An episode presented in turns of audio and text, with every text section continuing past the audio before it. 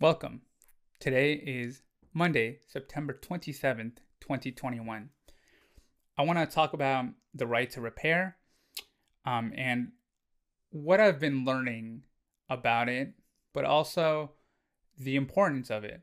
Now, if you don't know what the right to repair is, um, it essentially does a few things. I'll just cover the few key points here that I got from the iFixit website. It is the right to fix our own things or choose which service shop to use, uh, manuals and diagnostic tools the dealer uses, and the ability to unlock and jailbreak software on our own devices.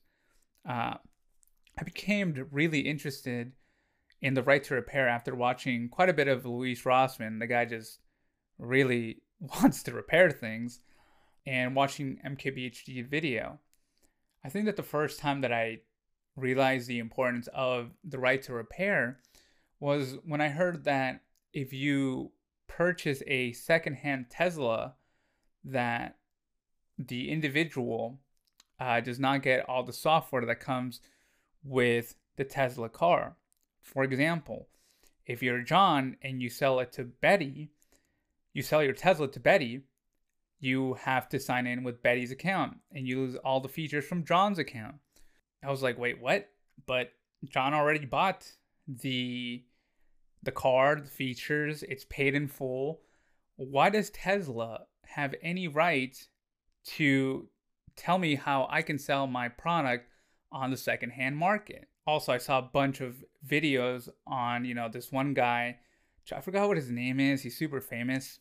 Uh, he's like the big, you know, repairer for Teslas, but Tesla just took way too long, right? Took way too long. The parts were hard to get. Turnaround wasn't that great. Tesla's kind of a young company, but also this is a luxury car. You expect luxury return times, luxury all the time. Since like when do again back to the point of I have bought this, it is now my property. I get to do whatever I want with it. Then I think it's definitely more when you buy a hardware product, you get locked out by the software. Now, with the new iPhone 13, if you are not using an uh, iPhone Apple certified by Apple themselves, you no longer have Face ID.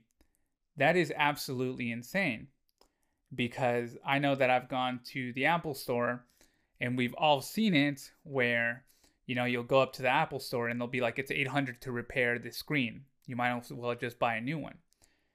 And then you go to a different store and it's like half the price plus they make you a sandwich. How likely are you to always get great customer service from not just Apple, but from any store, right? I think Apple's the biggest example where they kind of put a certain lifespan on the product.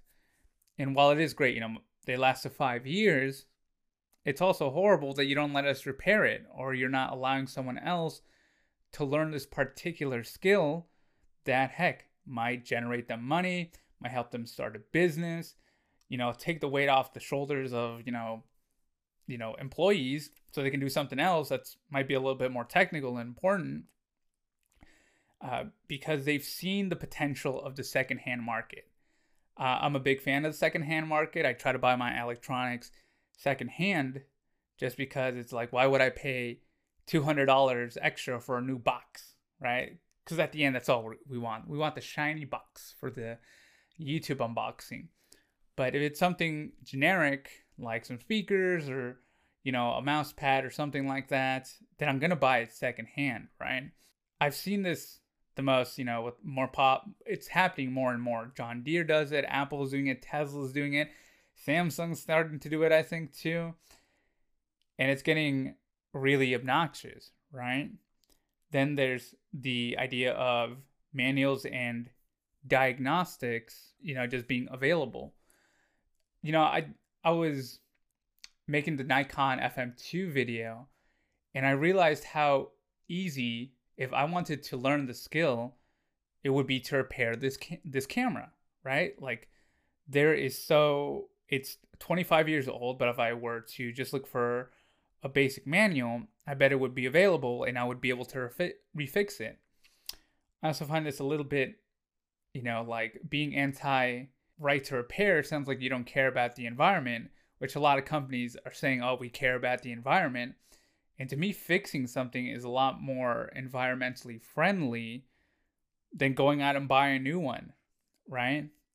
But going back to the schematics and manuals, you know, I'm not the biggest repairer or I know how to fa- you know, follow a manual, but this is like, you know, is certain thing are certain things patented? Uh, to what extent is this? So I wish there was a little bit more emphasis on that so I could learn uh, about this, like how how often or what is like the volume that these schematics used to be put at. Because I know at one point they would put the schematics inside the box, if I remember correctly from one of Louis's uh, videos. And now there's nothing in the box that shows you how to repair it. So you had to call them and pay more money. Then there's the idea of so that's where I'm kind of left on the manual thing. Like I'm not too I have not watched enough of those videos and looked enough into it where I'm where I have an understanding of the manuals and diagnostic tools. Oh, the diagnostic tools, yes. Like it, it makes sense that these tools are available to the properly trained individuals, whether that be a third party repair store, so they can better diagnose uh, a device. In terms of like the manuals, uh, I'm still confused. I wish someone would just give me a better explanation to that.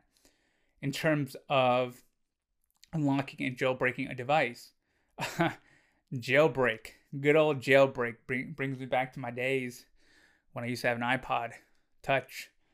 I think this is also something I'd love to see more of an explanation on because it makes so much sense for the hardware, right? Like you should have a guy that allows you or someone that wants to make this their job to uh, be able to repair the hardware.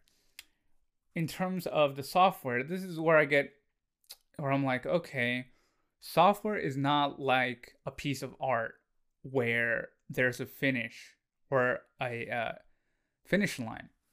What I mean by that is a song as an artist, when you make the final product, it's there, it's done.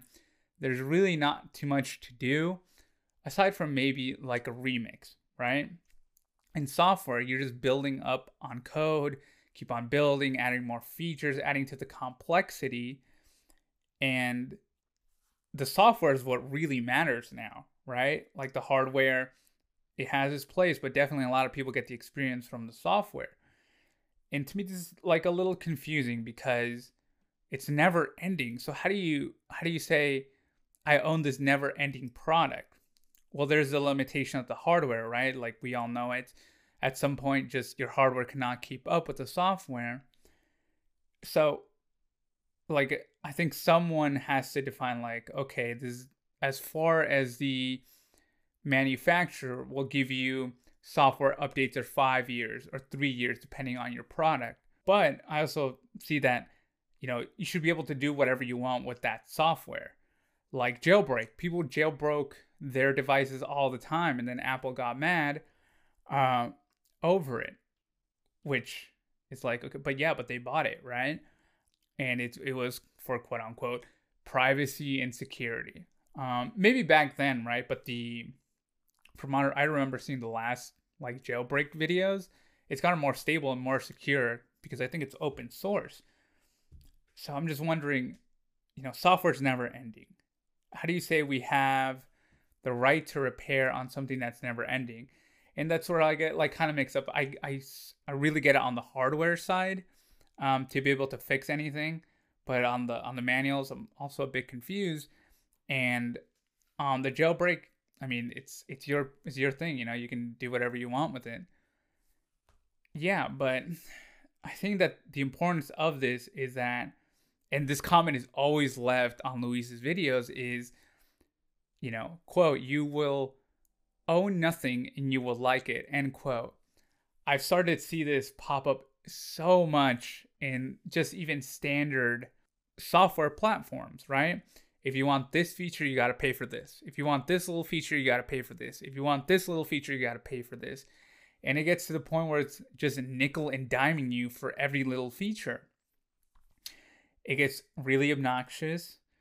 And I don't see why why these companies would stop you from you know, from doing that to the hardware too, right? Like you want to add, you know, or it makes sense to, you know, charge for the hardware as you're adding it on. But software is very different. And of course, these people got to get paid too. I have yet to think of a way to balance this out. And I don't know who could think of a way to balance out software that is never ending. And the idea of constant subscription models is obnoxious. You know, you have like a very popular, you know, reader for text or something like that. Once you bought a copy a few years ago, you bought that copy. I think Photoshop's the most memorable one where they said that they were just going to do all cloud based. It sounded excellent, right? But now it's like you can't do anything if you're offline, right? What happens when you're remote and you don't have access to the internet? Sure, you get your 30 days, but what happens if you're, you know, somewhere remote for 60 days and this is your job, right? It does not make too much sense to me. And it's kind of weird that it might work better if it was just standalone. Sure, you don't get the updates, but you know, it's just much better if you're constantly traveling. So to me, the importance of right to repair is every I own the product, right? I bought it off of you. I gave you money, there was a transaction, and after that it should be none of your business, right? And the more that I learn about it, the more that I see what these companies are doing, trying to get into the secondhand market, uh, and say that they care about the environment is seems like a load of baloney to me because a it would be a lot better if I could repair my own thing that way I'm not throwing it away and buying a new one and knowing not knowing where it's going, right? But that is those are my thoughts on the right to repair. I think it's a really great movement.